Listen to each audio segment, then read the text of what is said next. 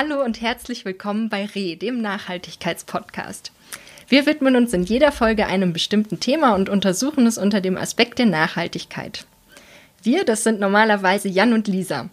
Heute bin ich allein unterwegs, denn ich habe mich für ein ganz besonderes Gespräch mit meinem Großonkel Jochen verabredet.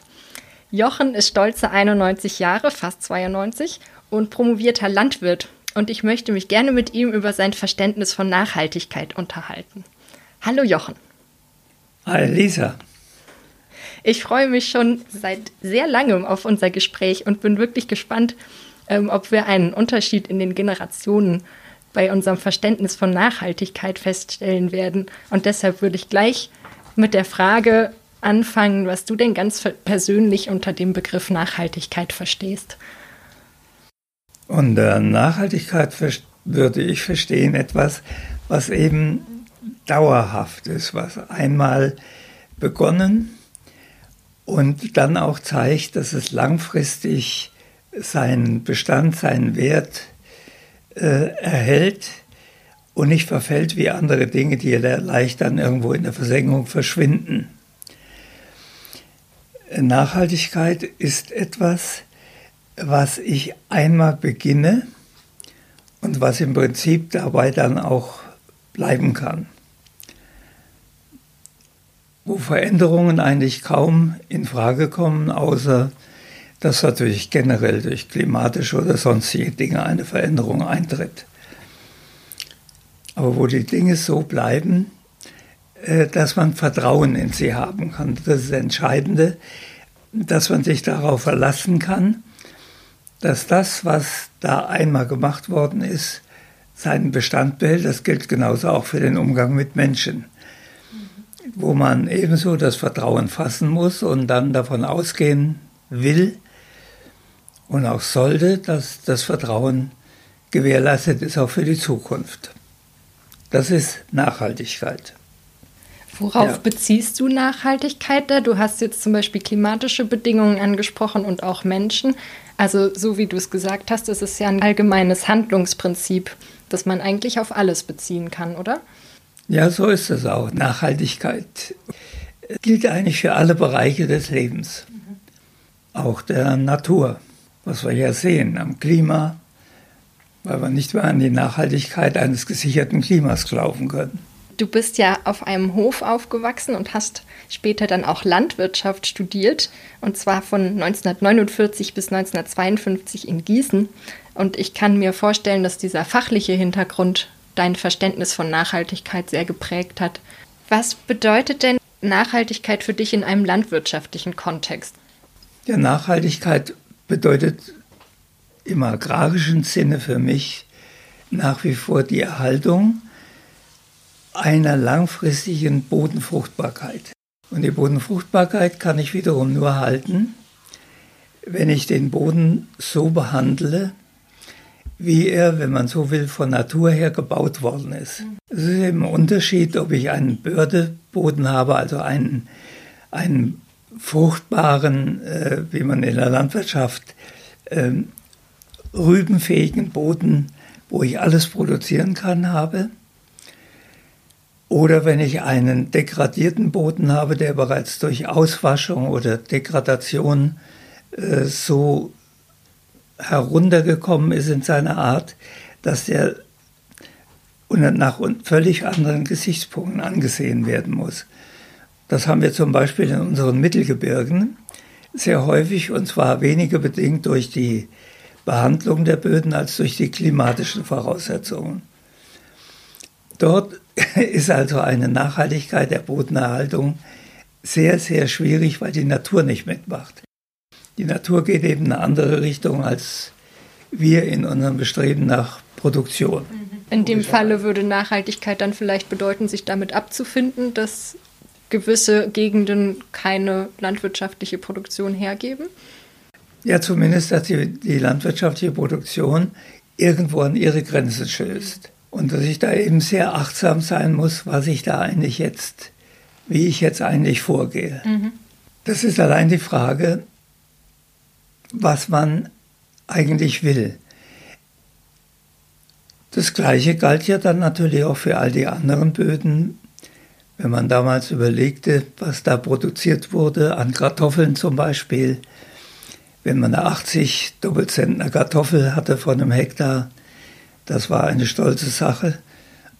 Heute sind da spielend 500 Doppelzentner auf der gleichen Fläche, dank der Düngung, allerdings auch dann zum Teil dank der Veränderung des Bodenaufbaus. Und damit nachher natürlich bezahlt man dafür, dass die Voraussetzungen für die Produktion sich verändern. Und man ständig, äh, wie soll ich sagen, variieren muss. Aber das war ja im Prinzip schon immer so. Ähm, wenn ich das recht entsinne aus unserem Geschichtsunterricht, da haben wir mal gelernt, dass unter Karl dem Großen seiner Zeit, der habe Domänen schon eingerichtet, also sein Staatsgüter, ähm, die den Bauern auch zeigen sollten, wie man wirtschaften sollte. Und dort solle als erstes auch die Dreifelderwirtschaft eingeführt werden. Und Dreifelderwirtschaft seiner Zeit bestand ja aus Sommerung, Winterung und Brache. Mhm.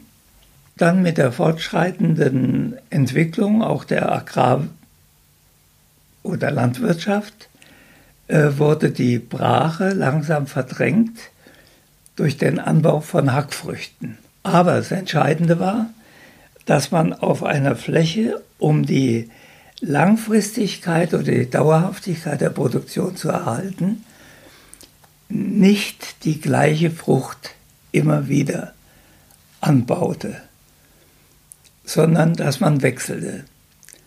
Wie gesagt, Sommerung, Winterung mhm. und dann nachher die Hackfrucht hinein.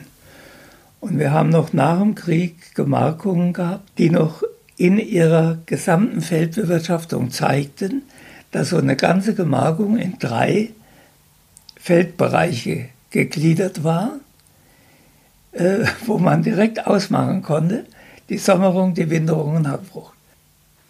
Aber auch das ist ja, wenn man so will, ein typisches Beispiel der Langfristigkeit oder der Nachhaltigkeit einer, ja, in diesem Fall der Bodenfruchtbarkeit. Mhm. Und kannst du für naturwissenschaftliche Dummies wie mich nochmal erklären, wo genau das Problem ist, wenn man ständig düngen muss?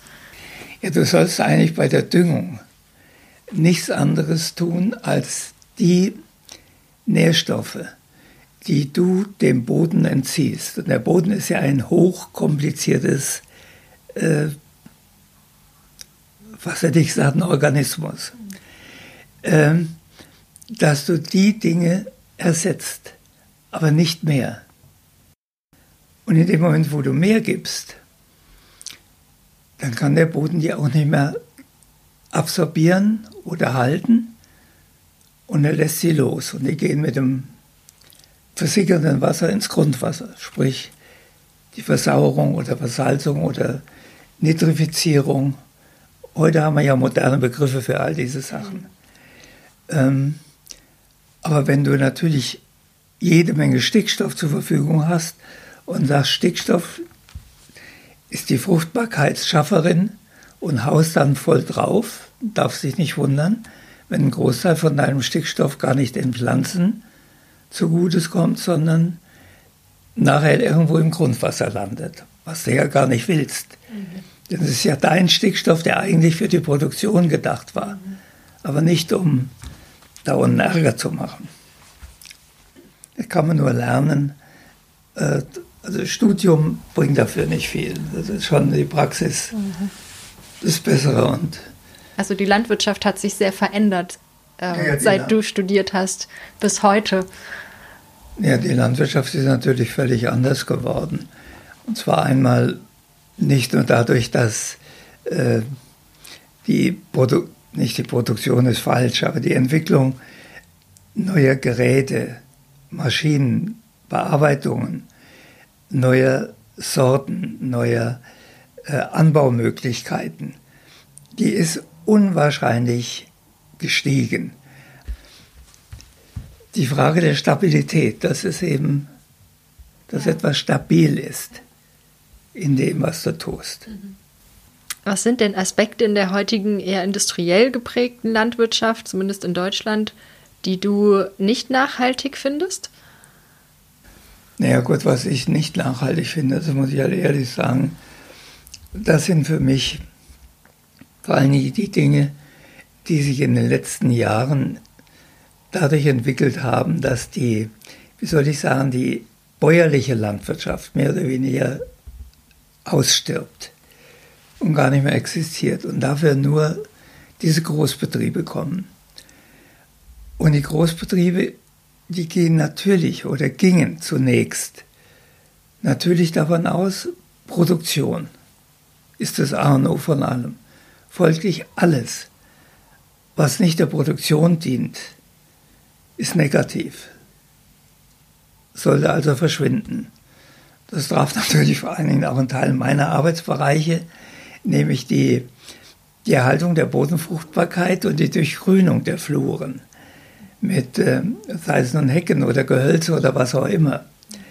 Ähm, ich weiß nicht, ob ich das mal gesagt habe. Ich musste ja zu der Zeit, wo ich dann dienstlich anfing zu arbeiten in der Landeskulturverwaltung und äh, die zahllosen Heimatvertriebenen kamen, die auch irgendwie untergebracht werden sollten, angesiedelt oder wieder vielleicht in ihre alten Berufe, Landwirtschaft oder was zurück.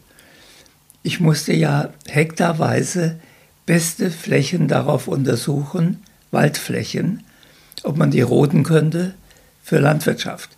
Ich kam mir dann jetzt in den Tagen, frage mich vor, wie da unten der Typ da in, in Südamerika mit der Waldrodung. Aber tatsächlich, wir haben viel, viel wunderbare Buchenwälder gerodet um darauf landwirtschaftliche Flächen dann zu machen und Bauern anzusiedeln. Ja, aus heutiger also, Sicht ist das natürlich bitter und aus damaliger Sicht. Heutiger, ja, damals hat es an Nahrungsmittel gefehlt. Mhm. Jede Menge Nahrungsmittel haben gefehlt. Heute würde man sagen, was für ein Wahnsinn mhm. ist das gewesen. Warum habt ihr nicht mal 30, 40 Jahre gewartet? So lange hättet ihr hungern können. Hätte er nichts gemacht. Ja, was wäre denn eine Möglichkeit gewesen, damit umzugehen auf nachhaltige Weise? Einerseits genug Lebensmittelproduktion sicherzustellen und andererseits nicht die wertvollen Wälder zu verheizen. Hätte es eine Möglichkeit gegeben, die Wälder zu erhalten und gleichzeitig genügend Lebensmittelproduktion sicherzustellen? Nein, das ging ja nicht. War ja für die Lebensmittelproduktion wurde ja sowieso alles ausgeschöpft, was da war da, die, die Düngeproduktion, also die Sachen, das lief ja alles erst langsam an. Das ging ja gar nicht mal so rasant. Und äh, wir haben ja damals auch, wenn man so will, gelitten, dass das Land auch geteilt war. Da die DDR und vor allem, wir hatten ja zunächst hatten wir ja vier, vier Besatzer hier drin. Und gut, wir waren in der amerikanischen Zone, hier oben waren die Engländer und da die Russen und die Franzosen hatten auch ihren Teil. Und insofern waren ja keine Verbindungen zwischen den Dingen. Das heißt, man konnte auch nicht gucken, wir erhalten den Wald hier, weil in der englischen Zone noch Platz ist, da können wir noch anbauen, ja, sondern man musste selber sehen, wie man. Ja. Hm. Ging ja gar nicht. Die Leute aus dem Osten oder wo immer die herkamen, die kamen, wurden ja hier nach Hessen gebracht, in diesem Falle. Äh, also in Hessen angesiedelt, muss in Hessen untergebracht werden. Also was wollte die Regierung denn machen? Die hat nur gesagt, komm, wie kommen wir zu was? Und diese Konfliktlinien, die es immer wieder gibt, also einerseits zwischen Landwirtschaft und Forstwirtschaft und ja heute sehr oft zwischen Landwirtschaft und Naturschutz. Naja, die kommen natürlich, das ist eine andere Sache. Äh, zwischen Land- und Forstwirtschaft, das ist etwas ganz, äh, ganz Einfaches, zum Beispiel Weihnachtsbäume. Mhm. Was sind denn Weihnachtsbäume? Ist das Wald oder ist das eine, eine gärtnerische Produktion, dass du kleine Fichten pflanzt und lässt die wachsen, fünf, sechs, sieben Jahre, je nachdem, wie groß sie werden sollen, und machst sie dann ab. Wenn du es so willst, also aus meiner Sicht eine agrarische Produktion, denn du, die pflanzt du, um sie nach einer gewissen Zeit wieder wegzumachen, wie eine Frucht. Der Wald dagegen ist etwas, wer wenigstens über 80 bis 100 Jahre vorneweg mal, mhm. selbst bei Fichten, erst einmal bestehen bleibt. Geschweige denn bei Buchen oder sowas, wo es ja noch länger dauert. Oder Eichen. Aber äh, Naturschutz, das ist dann die andere Sache. Naturschutz ist ja dann auch zum Teil eine völlig neue Produktion geworden. Wir hatten Naturschutz schon immer und er wurde auch bei uns bewahrt, generell. Wir hatten ja auch ein Naturschutzgesetz, alles war da. Aber dann kam äh, neues Gedankengut zum Teil rein.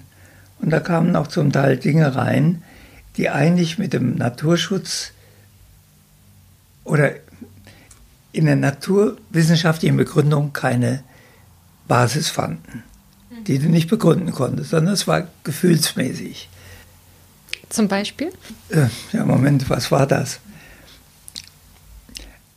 Wo du deine menschlichen äh, Überlegungen oder Betrachtungen überträgst du auf die Natur und meinst, die Natur würde genauso reagieren. Und die Frage war zum Beispiel, was ist denn ökologisch? Was ist denn ökologisch wertvoll?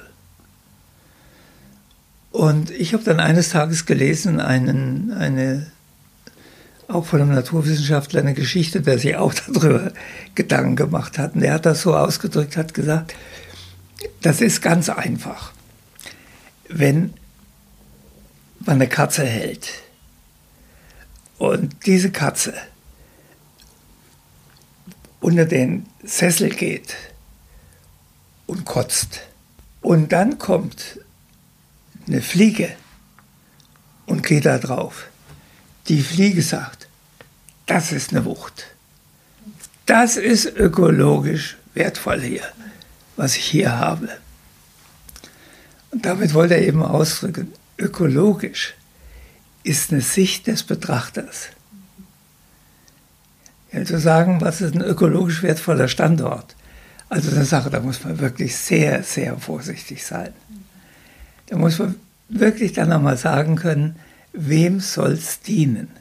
Wir sind mit Vertretern des Hessischen Landtags, mit den verschiedenen Parteien in die Rhön. Da musste ich mit angucken die Weiden der Rhön, die Blumenwiesen, wo vor allen Dingen da wachsen ja da oben, da wächst ja noch äh, der Türkenbund und äh, die Feuerlilie und die verschiedensten Orchideenarten wachsen in den Wiesen drin.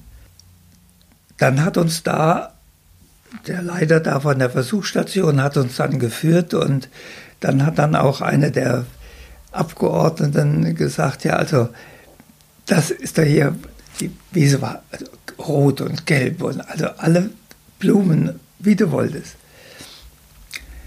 Und da hat sie gesagt, also das muss da auch für die Milch eine ganz tolle Sache sein, dass äh, diese Aromen. Und da hat er gesagt, ja, achten Sie mal drauf und zeigen Sie mal eine von den Blumen, die von der Kuh gefressen worden ist. Die fressen die nicht. Die fressen Gras. Die Blumen sind denen nur im Weg. Da kann man natürlich, dann kann natürlich jetzt der Naturschutz kommen kann sagen, und dann geht ihr dahin, haut da drauf euer Blaukorn, also den Stickstoffdünger, und Türkenbund und all die Dinge verschwinden, aber das Gras wird besser. Ja, für die Kuh wird das Gras besser. Für die Vielfalt wird es nicht besser. Und da eben die Sache, eine Ausgewogenheit, das wäre das, was wir brauchen. Und das hat weder die eine noch die andere Seite. Die eine will Produktion, die andere will nur das. Und sag mal, ähm, kaufst du Bio-Lebensmittel? Ja, warum nicht? Obwohl ich äh, kein großes Zutrauen habe dazu. Weil ich davon ausgehe, dass äh, wenn ordnungsgemäße Landbewirtschaftung betrieben wird, gibt es nichts, was biologischer sein kann. Das ist dann in Ordnung. Ja, ordnungsgemäße Landwirtschaft ist für dich nachhaltig. Ähm, ist denn die nicht-Bio-Landwirtschaft in dem Sinne ordnungsgemäß? Doch, die, ja, natürlich. Äh, solange sie nicht eben manche gehen ins Extrem. Da darf das nicht mehr und das nicht mehr und das nicht mehr. Also von, wenn ich alleine die Sache höre von Kunstdünger. Wenn ich dem Boden laufend Stickstoff entziehe, dann muss ich ihm das Gleiche ja irgendwo wieder zuführen. Wenn ich das nicht, wenn ich natürlich organische Substanz genug habe, die den Ersatz bringt, ist das in Ordnung. Wenn ich das aber nicht habe, die hätte ich zum Beispiel über Gülle. Und was mache ich? Dann gülle ich statt 10 Liter, die hin dürfen, 500. Und wundere mich dann, wenn alles versaut ist, auf Deutsch gesagt. Weil es ins Grundwasser geht. Ja, und kaputt geht. Mhm. Äh, das sind eben die Sachen, diese Abgewogenheit, dass wenn ich etwas stabilisieren will, muss ich den Ausgleich schaffen. Das ist doch egal, wo ich arbeite. Es gilt für alle Bereiche im Leben. Und das gilt hier vor allen Dingen, wenn die, deswegen die, ich kann das manchmal nicht hören, da manche Dinge. Was alles nicht gemacht werden und nicht benutzt werden und warum, ich sage allein der Begriff des Kunstdüngers, das ist so idiotisch. Das ist völlig unwissenschaftlich ausgedrückt. Es ist so, denn ich kann von Kalkschickstoff reden. Kalkschickstoff ist ein, ein ganz tolles Produkt, wenn ich das richtig einsetze. Unwahrscheinlich. Unwahrscheinlich gut in seiner Wirkung. Wenn ich zu viel einsetze, ist genau dasselbe. Eins der wirksamsten Produkte unserer Produktion ist der Alkohol in mäßigen Mengen genutzt, als Wein oder was auch immer, hervorragend. Im Übermaß nichts. Alles eine Frage des richtigen Maßes. Ja. Und sag mal, ähm, das Stichwort Nachhaltigkeit fällt ja heute oft in einem Atemzug mit dem Stichwort Klimawandel. Wie siehst du denn da den Zusammenhang? Ja, das ist, eine, das ist eine Sache für sich. Zu der Zeit, wie ich studierte, war die generelle, die wissenschaftliche Meinung, dass es bei uns eine Veränderung gibt, dass wir aber nicht wissen, ob wir in eine Wärmezeit oder in eine Kaltzeit abdriften. Ähm, jetzt sieht es so aus, als wenn wir in eine Warmzeit kommen würden. Jetzt gibt es welche, die sagen, eine Warmzeit hat es schon immer gegeben. Weil da wird ja immer angeführt, führe ich auch selber an, äh, das äh, 9. Jahrhundert begann das, kam eine Warmzeit. Das ist die Zeit der Siedlungs- und Städtegründungen, die dann kam. Das Klima wurde wärmer. Auf der Rhön oben wurde Weizen angebaut, nach damaligen Formen der Weizen. Ähm, die Ernährung wurde besser, die Menschheit wuchs. Die Menschheit explodierte regelrecht. Das ging bis ins 11., 12. Jahrhundert hinein. Das Ergebnis war, dass die Erträge wegschwanden, die großen Erträge. Es kam zu Hungersnöten und damit zu Krankheiten. Damals war die Sache mit der Beulenpest, wo ein Drittel oder wie viel der Menschheit, äh, ja bei uns zumindest in Deutschland wohl, äh, daran starb. Und inwieweit das mit heutigen Dingen vergleichbar ist, weiß ich nicht, bezweifle ich auch. Wir haben langfristig hatten wir hier schon Sachen, ich meine das Ried, also das, das Rheintal, ja bekannt dafür, dass dort äh, nicht nur Nilpferde und äh, Tiger und all sowas rumgelaufen sind, sondern dass es tropisch war im Tertiär. Also dass völlig andere Klimaverhältnisse herrschten, dass da Wasserflächen waren, große, also Seen und all dergleichen. Von dort ist ja auch, da sind auch die, da ist ja auch keine Nachhaltigkeit drin, das Rheintal zum Beispiel, äh, wo du auch sicher schon durchgefahren bist, da an Worms vorbei und all darunter. Das sinkt jedes Jahr um, um 0,6 Millimeter ab und ist in den letzten paar tausend Jahren um dreieinhalbtausend Meter abgesunken.